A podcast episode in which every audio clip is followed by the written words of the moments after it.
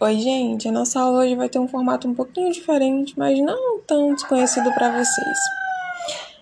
E o Galo, como sempre, participando da nossa aula de intruso. Mas enfim, vamos seguir.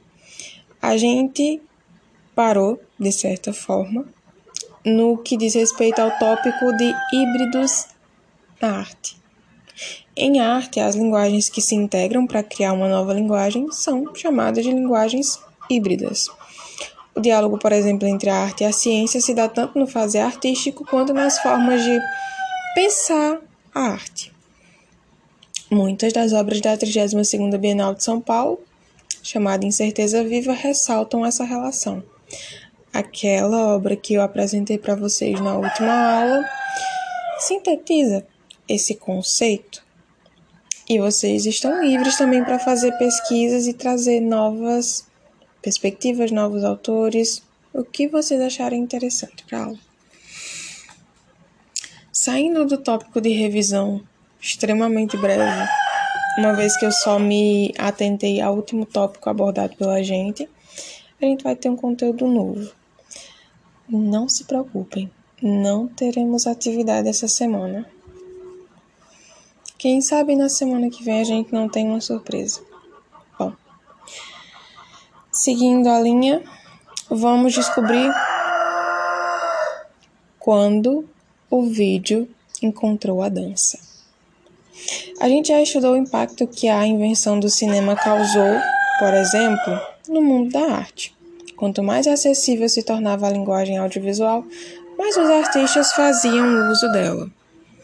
É importante lembrar que nem sempre foi tão fácil captar imagens em movimento, editá-las e exibi-las.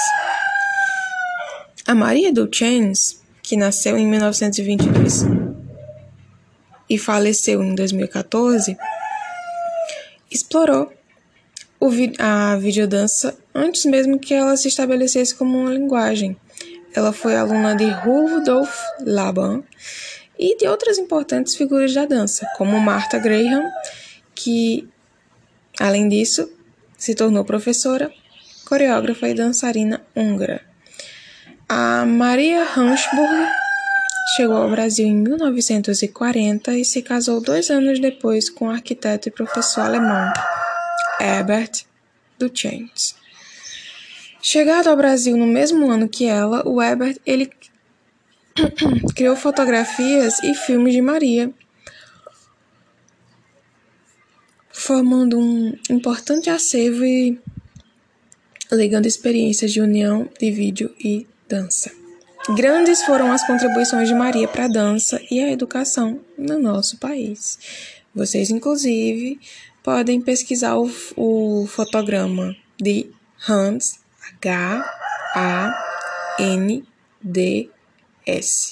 Hans, que na verdade tem o um H no início com som de R. Lembrando que estamos falando aqui da língua inglesa. Mas enfim, Novamente, H.A.D.S., que é um filme gravado na década de 1940 pelo Herbert com foco no movimento das mãos da sua mulher, Maria, da qual acabamos de citar.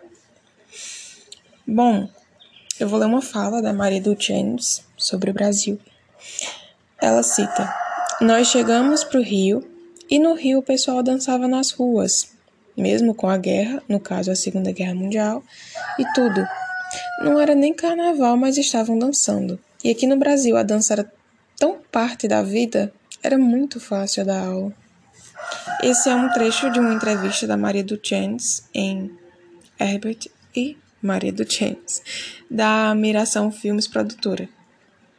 Se vocês quiserem, depois eu posso disponibilizar o link do YouTube. Vocês se lembram do que a gente trabalhou na última aula sobre a videodança duas uma?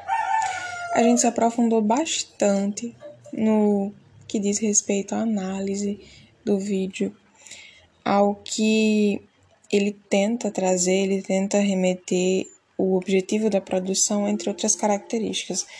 Mas eu vou apontar mais alguns para vocês aqui para que posteriormente a gente possa fazer uma nova atividade relacionada a ele.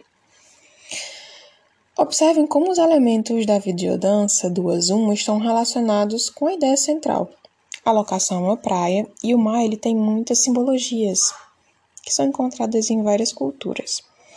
Por exemplo, o fluxo das marés é associado ao tempo de nascimentos. Também podemos observar e ver os movimentos leves e sinuosos em movimentos dançados inspirados nas ondas do mar, no deslocamento da areia, no vento, na brisa. E sobre a gestação, tema central dessa videodança, os movimentos expressam a vida, a vida que está crescendo no útero. Portanto, não é por acaso que parte do vídeo tenha sido gravada dentro do mar, que é uma interessante metáfora de estar dentro da mãe. Na trilha sonora, a gente ouve o som de brinquedos infantis e a coreografia da próxima dançarina, da própria dançarina, perdão. Flávia Tapias apresenta movimentos que sugerem a maternidade, ressaltam o ventre, cordão umbilical, que é a ligação entre mãe e filha, as duas em uma, e, por fim, o parto. Eu vou encerrar por aqui, tendo em vista que nosso conteúdo vai ser bem enxuto para termos uma atividade também bem enxuta e bem direcionada. Não se preocupem, como eu mencionei anteriormente, nós não teremos atividade essa semana, só na próxima. E até lá nós veremos como isso vai se desdobrar. Hoje, por enquanto, vocês ficam só com esse pedacinho, essa prévia do conteúdo. E na semana seguinte a gente volta com a programação normal. A gente volta. Ou melhor dizendo, a gente volta. Semana que vem a gente descobre como.